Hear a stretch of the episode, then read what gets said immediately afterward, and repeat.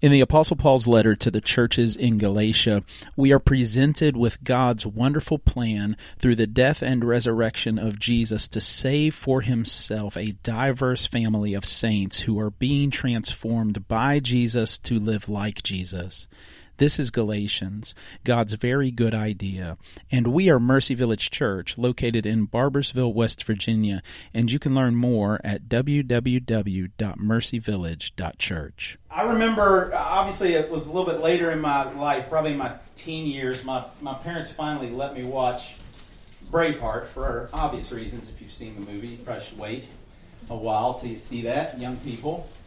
But I remember being captured. Uh, So I'd heard of William Wallace and Isaac the Bruce, but only like vaguely.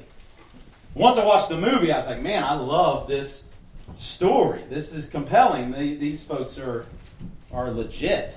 So I, you know, obviously read some stuff after that. But there's that one iconic scene towards the end when he's being executed, and in that moment he cries out, "Freedom!" Right? I won't imitate it because it'll just it won't do it justice. But in that moment, I remember thinking, like, yeah, to, to his death, he fought for the freedom of his, of his people.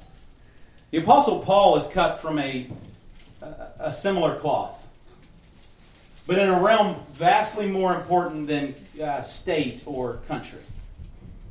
When it comes to the freedom that belongs to the children of God, the freedom that is ours in Christ, the Apostle Paul is committed to the death, literally, to fighting for that freedom.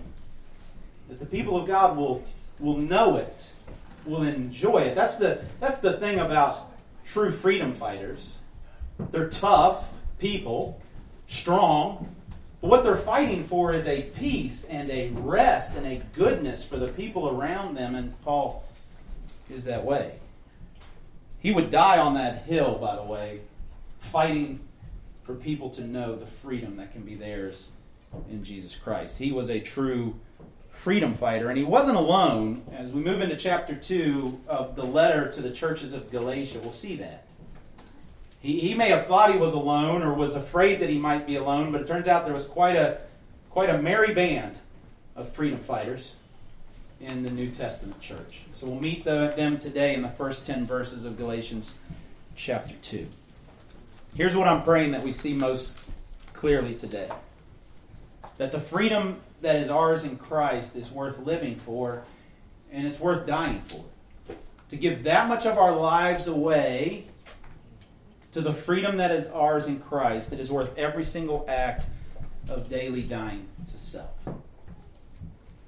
So, in this world, right, from our own hearts, first and foremost, our own souls, right, and their fallen and brokenness. Even for us as Christians, Paul speaks of that battle within. The things we want to do, we don't do. The things we don't want to do, we do. So even we still struggle with uh, desires for freedom in other places. Society will hold up things. Pop culture will hold up uh, things. Our friends, even family, even church leaders will sometimes hold up things and say that they have a promise of true, lasting, deep freedom. But they don't. I mean, everything from if you have the right amount of financial success, or if you have the right experience, or if you gain the right influence, then you'll truly know freedom. And, and they're not, it's not that they don't provide some measure of freedom, some of the things that, that society and those around us might hold up, but they don't hold ultimate freedom. True, lasting, all encompassing freedom can't be found in in the promises of family or education or, or comfort. Your political party of choice cannot bring you true, lasting, deep, all encompassing freedom if you haven't figured that out by now. Individual expression, that's something we love right now in our society, that cannot bring you true, lasting freedom. That can only be found in faith alone, in Christ alone, by, by grace alone.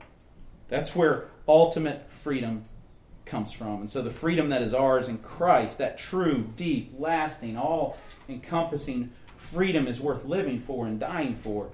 It's worth every single act of daily dying to self. So, Father, today, what we know not, please teach us.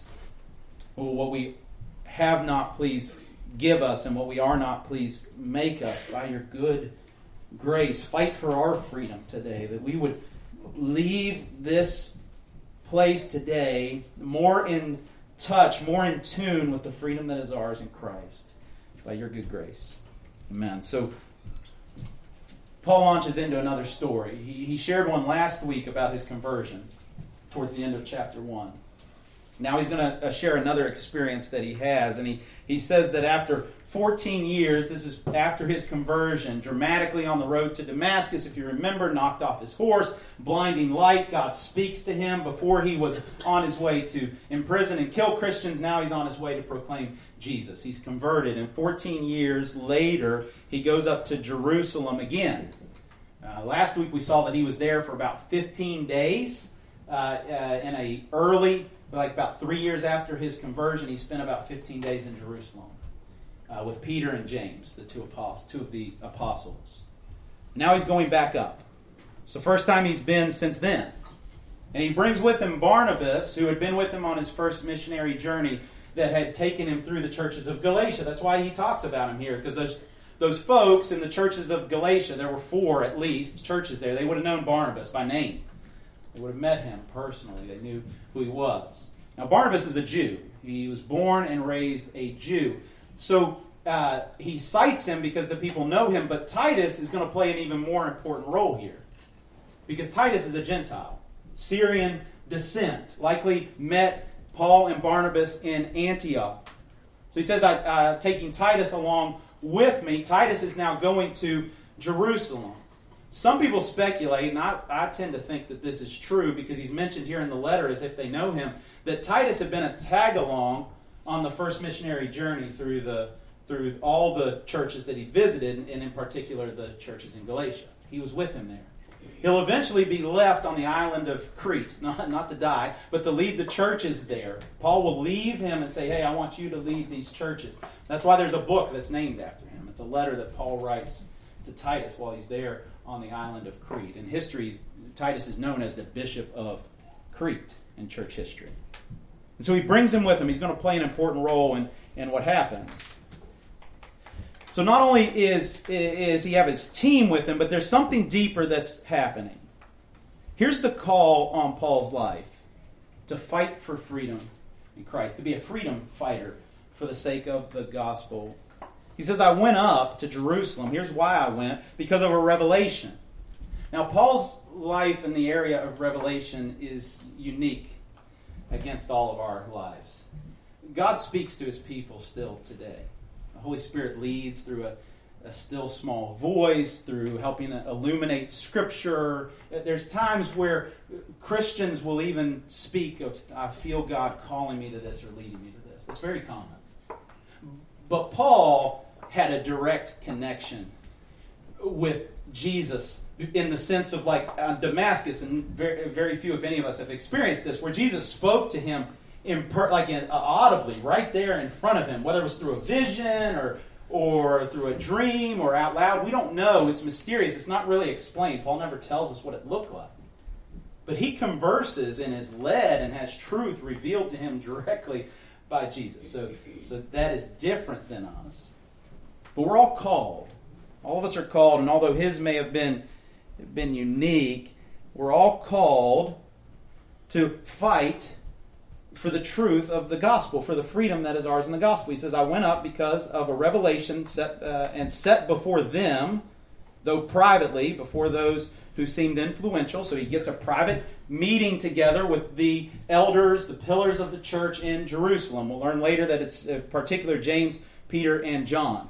So they meet privately, and he lays before them the gospel that I proclaim among the Gentiles in order to make sure that I was not running in vain, that I had not run in vain.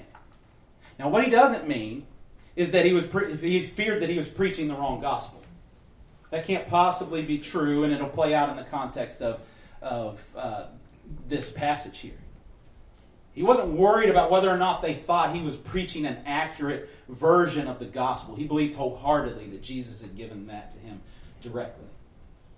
But what he did fear, uh, a commentator, F.F. F. Bruce, sums up like this He says, His commission was not derived from Jerusalem. So he wasn't worried about whether or not he was on the right mission. That's not what he needed them to affirm. But his mission could not be executed effectively except in fellowship with Jerusalem. He wanted unity, partnership, connection with those folks. It's something he, he deeply wanted.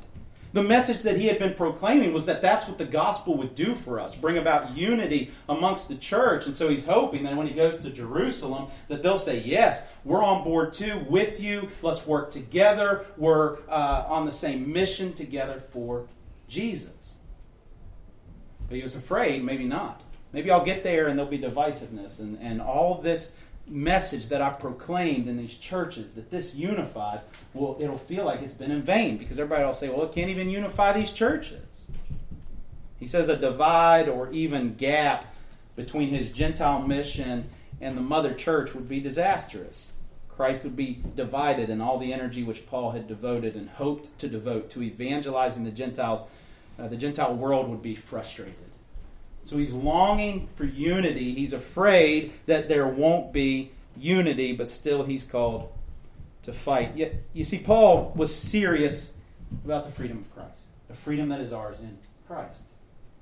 He wanted the people of God in the churches everywhere to lay hold of the freedom that belongs to us in Jesus. And he didn't want people coming in and undermining that. Paul's a deep theologian, but at the end of the day, he's a simple man, just clinging to the words of Jesus. So if the Son sets you free, you will be free indeed. He could talk circles around all of us theologically, but what he was clinging to is something that all of us can grasp. There's freedom in Christ freedom from sin and death, hell and the grave. We get that. There's a freedom from those things in, in Christ. Below that, specifically, that means there's a freedom from legalism, which is what the Judaizers would try to bring in. There's freedom from fear, freedom from self centeredness, from shame, from greed, freedom from anxious churning and anger. In comparison, we could go on and on with the list of all the things that, that the true gospel of Jesus sets us free from. Paul believed it with all his heart. And he knew the value. He'd been a self centered man who was wrapped up in his ethnicity, who was wrapped up in the persecution of the church, who was living for himself and his ide- ideology. And God set him free on the road to Damascus. And so he wants that same freedom for everyone. And he believes it's worth fighting for. And so that's exactly what he does. He does it to the end of his life, and he does it here on this trip to Jerusalem. The two things you have to know if you're going to stand for the freedom that is ours in Christ, you're going to fight for it in your own life, to believe it your own self, and to help others believe that there is true, lasting, all encompassing freedom in Jesus, that there's going to be both confirmation and subversion of your mission. If that's your mission in this life, is to live in the freedom that is yours in Christ, there'll be those who confirm it, and there'll be those who, who subvert it. That happens immediately. Says, but even Titus, who was with me, and this is why he's important to this trip, was not forced to be circumcised, though he was a Greek. And if that escalated quickly if you haven't been here for the whole letter. But that's what the Judaizers have come in behind Paul's first missionary journey and started telling the Christians there, the Gentile Christians, that they need to do. That they needed to conform to several standards of Jewish living Jewish religion, or they weren't actually Christians. One of them was circumcision, one was diet, kosher diet, to, to follow those. Um, another was to observe the Sabbath in the same way that they observed the Sabbath. And they're pushing these things. They say you cannot be free in Christ unless you submit to these enslavements, is what Paul would call them. To walk according to these extra things on top of the gospel. So he says, uh, uh, he comes and he receives instant confirmation. James, Peter, and John say Titus doesn't need to follow through with that. So he immediately sees that in the leadership of the church in Jerusalem, there's agreement that salvation is not found in conformity to the law, but through faith in Jesus Christ. So he's confirmed. But look how he handles it, by the way. We tend to long for confirmation, to idolize confirmation to almost in some ways be enslaved by confirmation because we long for it so deeply. I need to be affirmed by other people. But look how he, he talks about these brothers. Sounds real flippant at first, it's not. But he says, and from those who seem to be influential, this is verse 6, what they were makes no difference to me. Whether they were apostles or elders or pastors or, or uh, used car salesmen, I don't care. It makes no difference to me. God shows no partiality. Those I say who seemed influential added nothing to me. He knew that the gospel he was proclaiming was true regardless of the confirmation of these people. Now, he's not uh, saying that it's irrelevant that they confirmed it, because obviously he talks about it in his letter. He thought this was an important moment that he should share with the churches of Galatia. He wanted them to know that the Jewish leaders, the leaders of the church in Jerusalem, were in agreement with him on grace alone, faith alone, and Christ alone. But at the same time, he wants us to know that confirmation comes and goes. But what matters, ultimately, is that Jesus, right, is the one at work. That the Bible revealed to us the truth about God, that God is pleased with what we're doing. But not only is there confirmation, and he handles that by not attaching himself too deeply to it or, or feeling like he has to have it, but there's also some subversion that arises verse 3 again, uh, Titus was, was not forced to be circumcised, though he was Greek, yet, because of false brothers secretly brought in, who slipped in to spy out our freedom uh, that we have in Christ, so that they might bring us into slavery. He says there's this rabble, right, of folks who heard about this meeting between Paul and these apostles and leaders, and they came in and started stirring stuff up. These were the Judaizers. They said, actually, Titus, you need to conform. You can't just trust, it can't be just faith alone and Jesus alone. You need to conform to the Jewish law. And so they push back on that, but watch how Paul responds. To them, we, notice the word we. If you're going to fight for the freedom that is yours in Christ. You cannot fight alone. So it's a together thing. I'll also say this if you ever find yourself in a church setting fighting for something you call freedom and nobody else is standing beside you, like nobody, not even from the church that you're a part of or, or any other churches, and you can't find anyone that stands with you in church history, you might want to re examine your positions, right? Like there is a sense where uh, sometimes you will stand alone, right? But that doesn't mean your viewpoint is going to be some brand new thing that you can't find any support for in Scripture or in church history or in other Christians around the world. So there's a togetherness that's required. He says, We did not yield in submission even for a moment Submission's a biblical thing. We're called to submit one to another within the church, but not to anything that is anti gospel. And so, as these folks came in and tried to preach something and push something that was against the gospel, Paul says we didn't submit for even one second. And look what the goal is so that the truth of the gospel might be preserved for you. It was not about winning a Facebook debate, right? It's not about uh, being proved right for Paul. It's about the good of the people. That the gospel would be preserved for them. And so that's what I want to, to mark us. Paul doesn't cling to affirmation like he has to have it, but he doesn't buckle under the weight of the subversion either. He rests in the truth of the gospel. He embraces his cross, he carries that, and he seeks the affirmation of only one God and God alone through, through Jesus. May we be marked by the same. Real quickly, Paul shows us two ways that those who are truly free in Christ, two things that will mark us. If we're truly free in Christ, these are two things that will be evidenced in our lives. They're not ways to become free in Christ, but they're evidences that we truly are free in Christ. The first one he points to is that those who are truly free and truly fight for freedom are marked by kingdom collaboration. That means that they work together with brothers, other brothers and sisters in Christ. You're going to see that play out. That they're not siloed, right? But they're working with others. Now, this requires discernment. Discernment to know who our true brothers and sisters in Christ are. And you're going to see that play out too. This isn't just a willy nilly, kumbaya, whatever type of thing. This is a discerned but also passionate pursuit of unity.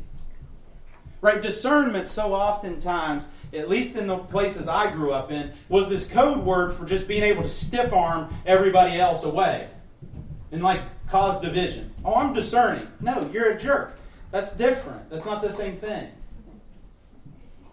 But discernment is a pathway to unity. It's a good faith search for how unity can be achieved. And there obviously are times where it can't be.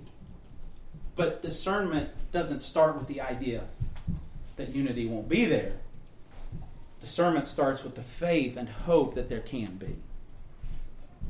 And the way we do that is we major on the majors and we minor on the minors. This is what the, the folks did. They're, they're going to discern two things. Is the true gospel being proclaimed by this man, Paul. So the church of Jerusalem says if we're going to work in unity with him, is the true gospel being proclaimed? And two, is it the work of, of Jesus? We see the first in verse 7. On the contrary, when they saw that I had been entrusted with the gospel, they mean something when they say that. It's not just a buzzword. It's a buzzword in, in church societies now. You can put gospel on anything. Just tag it on. But they mean the orthodox core teachings of the Christian faith. That now we have even more proof that over hundreds and thousands of years the church has continued to cling to some core doctrines and beliefs. That's what they mean. He was had been entrusted with the gospel to the uncircumcised, just as Peter had been entrusted with the gospel to the circumcised. So they say, we see that the true gospel marks his ministry. For the apostles, the true gospel included the grace of God and faith in a crucified and risen Jesus. And they were all willing to die on that hill. There are theological distinctives that rise to a top level. We have to discern that, though. You have to be able to discern the difference between doctrines and preferences. A lot of churches falter in this area. They take their preferences and they exalt them to the same level as doctrines, and you'll see division divides. We don't need to be discerning if we all share the same preferences. It's a waste of time in the kingdom. We need to be discerning if we proclaim the same gospel. It also requires us to prioritize doctrines, not ourselves, but understand that certain doctrines are clear, crisp, undeniable facts in the Bible. And for thousands of years, the church has agreed on it. Those are prioritized. You might call them first issue or, or uh, primary issues in the church. But there are others, other doctrines that are important we should know them and study them and, and even come to a place where we believe a certain way, and that's fine, but they're not worth dividing over. They're not worth division. And then we also have to discern with good faith what someone's stance is on those doctrines. When churches work together, that's what has to happen. But it's always a good faith adventure. It doesn't start with thinking, oh, this is never going to work. We're going to be divided. It starts with hope that unity can be found. So the gospel is that. But listen, all the doctrine, all the theology, all the true gospel teaching can all line up and it still not be of Jesus. He says, For he who worked, Jesus, through Peter, for his apostolic ministry to the circumcised, worked also through me for mine to the Gentiles. They weren't just discerning if the true gospel was being proclaimed, they were discerning if Jesus was actually at work. Now, if you've been around long enough in church circles, then you know that there are people who can proclaim all the right doctrine, but yet their lives are not marked by the characteristics of Jesus.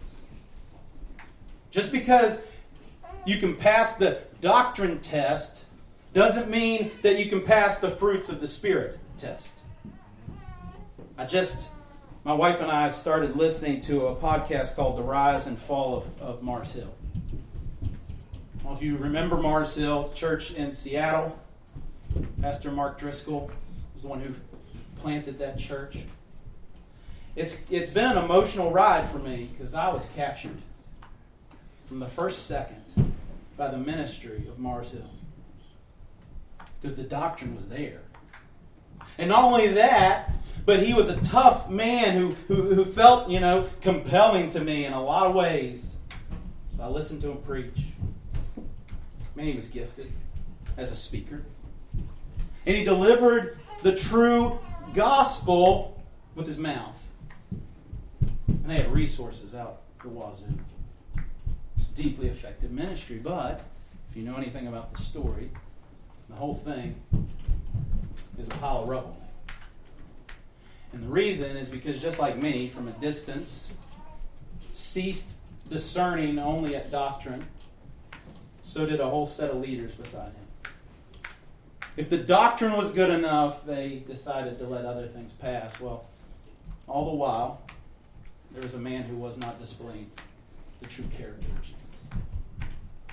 Man in his wake, pain, hurt. That's why it's important that we discern not only doctrine, that the true gospel is being proclaimed, but that also it's truly Jesus' work. So that's what they did here in Jerusalem. They wanted to know both. Is it the true gospel? And is it the true character of Jesus? And so, the result, when James and Cephas, who's Peter and John, who seemed to be pillars, perceived the grace that was given to me, they gave the right hand of fellowship to Barnabas and me. That we should go to the Gentiles and they to the circumcised. Now, don't miss this, though, either. There were still a lot of things stylistically, and there were still a lot of secondary issues. There were still a lot of leadership issues. There were still a lot of things that they didn't know for sure if they agreed on. But yet they extend the right hand of fellowship. Unity is the goal. It always has been, it always should be. So, what will Mercy Village Church look like? Will we be kingdom collaborators to extend the right hand of fellowship to our brothers and sisters in Christ? Will we see that bond, that covenant relationship that is ours with all Christians, not just those who gather here on Sundays? Will we feel that familial love? Or will we be territorial, comparing, cynical, competitive? It plays itself out so often. It still tries to play itself out in my heart. Will we be silos of spirituality? We're already reaching Barboursville. Why is there got to be somebody else to do this? Or we're doing it better than they are. Or will we extend grace? And then individually, right? Like, how do you talk? How do I talk? Are we gossiping and demeaning and splitting hairs and making fun? Or, or are we showing honor? Right? Not without sacrificing honesty. We need to be able to be honest about the, the church, our past experiences in the church. But are we doing that in a way that shows respect and gratitude and honor? Or are we backbiting and, and gossiping? That's convicting to me. May we be true freedom fighters through kingdom collaboration. Last verse. Only they asked us to remember the poor, the very thing I was eager to do. If you're truly free in Christ, and you're truly fighting for the freedom that is ours in Christ, you will be participating in kingdom collaboration. You'll be extending grace and love to your brothers and sisters in Christ, but you'll also remember the poor. Early Gentile churches were often wealthier than the churches in Jerusalem. So, oftentimes, these new church plants all over the world would have significantly more money than the churches in Jerusalem, which were ministering to a lot of very poor and impoverished people. And so, Paul, for the rest of his life, he, he didn't just, he's not just blowing smoke when he says he's eager to do that. You'll read in Acts and in some of his other letters that he's constantly collecting and proclaiming that there needs to be assistance sent to Jerusalem. He lives to see the poor people within the, the church ministered to. And so that's the immediate context, poor Christians, but Scripture has a broader context of just uh, poor, the poor and the marginalized in general, and we want to be marked by both. We want to model within Mercy Village Church being people who care for Christians, our brothers and sisters who are struggling and who are poor. And so might we have our heads on a swivel, get to know people, and as you see people who are struggling, might we meet those needs in their lives, but but not just here, but also outside of Mercy Village Church. And this just sets up perfectly. We have friends in Uganda we support, Sojourn Church in Uganda, and right now they are working they're in a 42 day lockdown. Nobody can work in the streets uh, without being beaten and arrested. They have 31 families in particular that are part of their church that they've identified who, who haven't had food, basic needs, in however long. And they want to provide those for them, which is beautiful to me because Sojourn Uganda is broke. And yet they have a vision for deep generosity even though they're literally not broke like American broke, third world broke.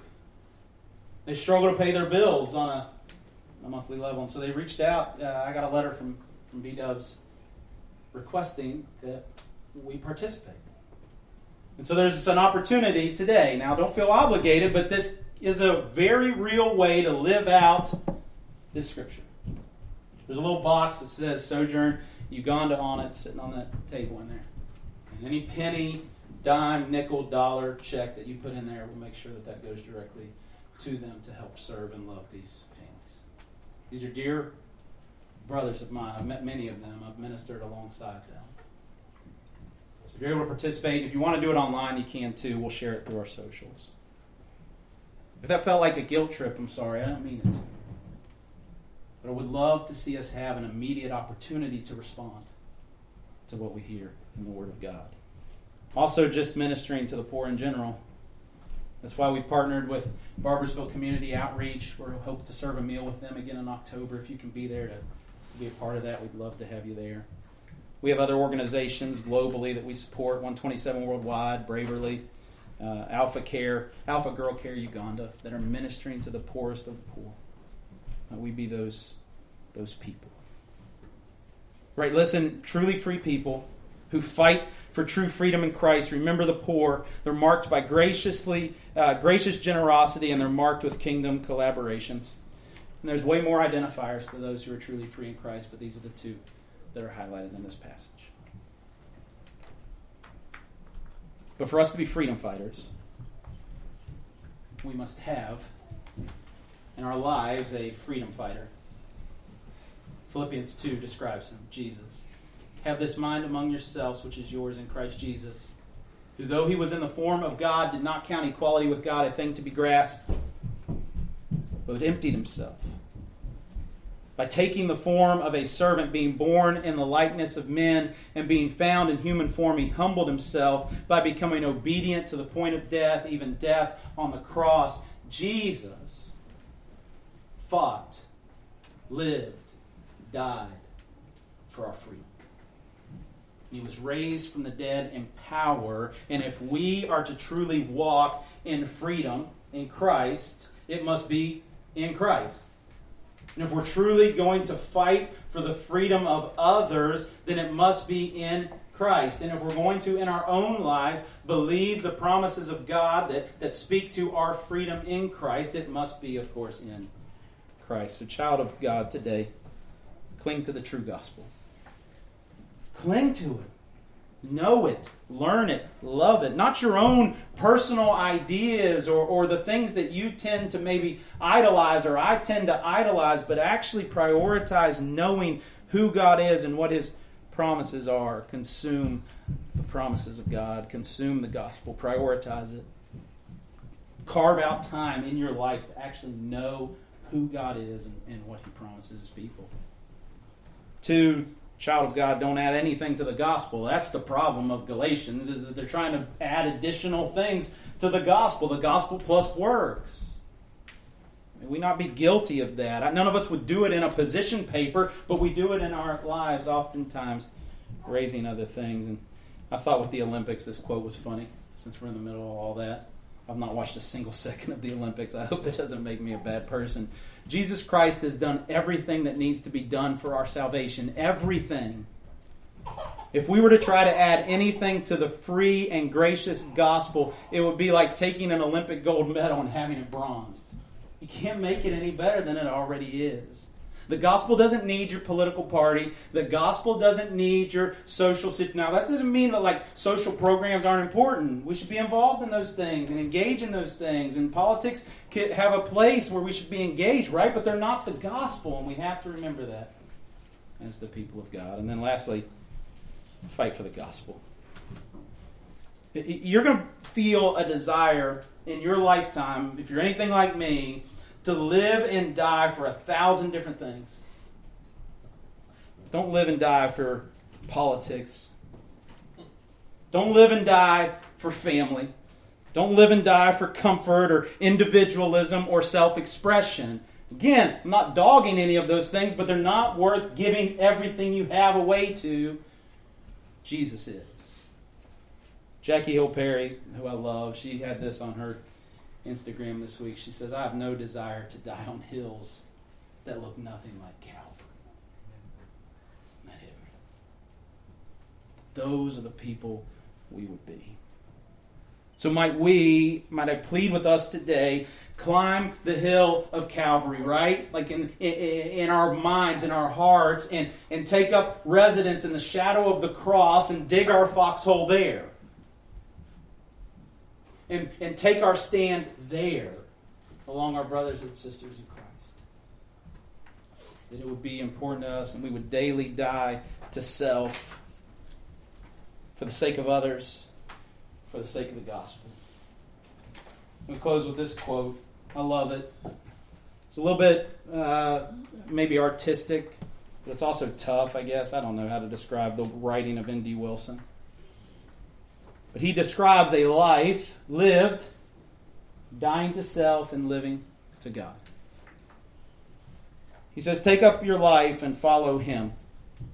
Face trouble, pursue it, climb it, smile at its roar like a tree planted by cool water, even when your branch is grown. When your golden leaves are stripped and the frost bites deep, even when your grip on this earth is torn loose and you fall among the mourning saplings. Shall we die for ourselves or die for others? For most of us, the question is rarely posed in our final mortal moment, although there is glory when it is. Death is the finish line of this preliminary race. Shall we cross the finish line for ourselves or for others? The choice isn't waiting for us down the track.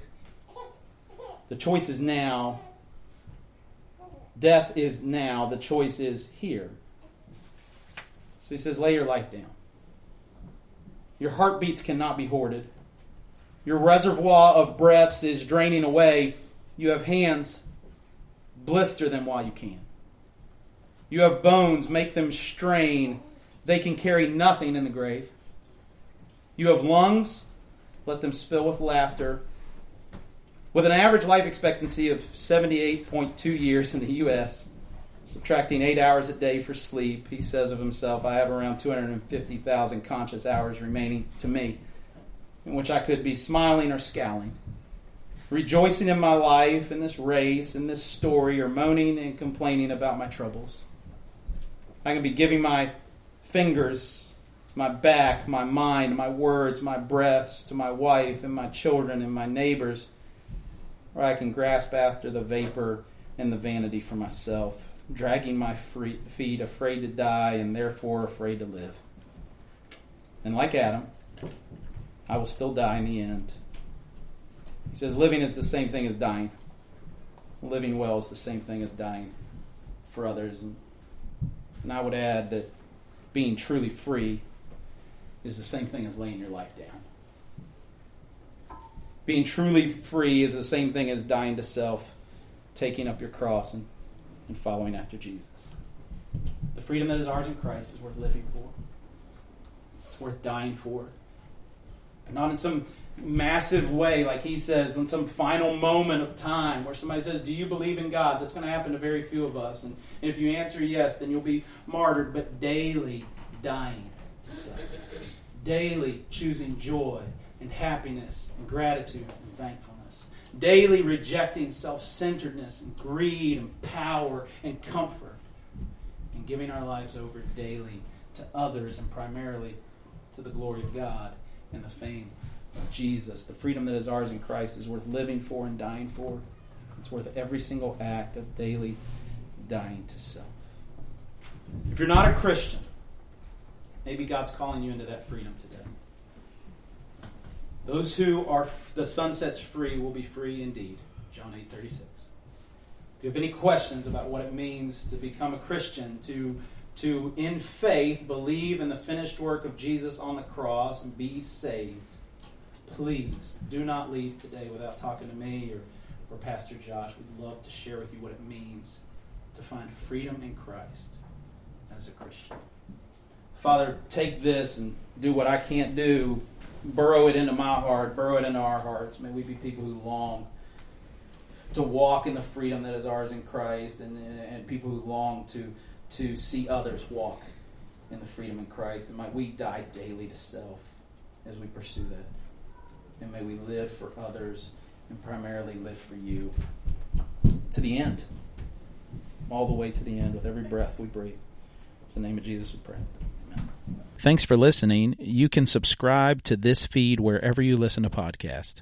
We exist to experience and embody redemption and renewal in Christ alone, and we'd love for you to experience what God is doing as Jesus builds Mercy Village Church. Connect with us online at www.mercyvillage.church.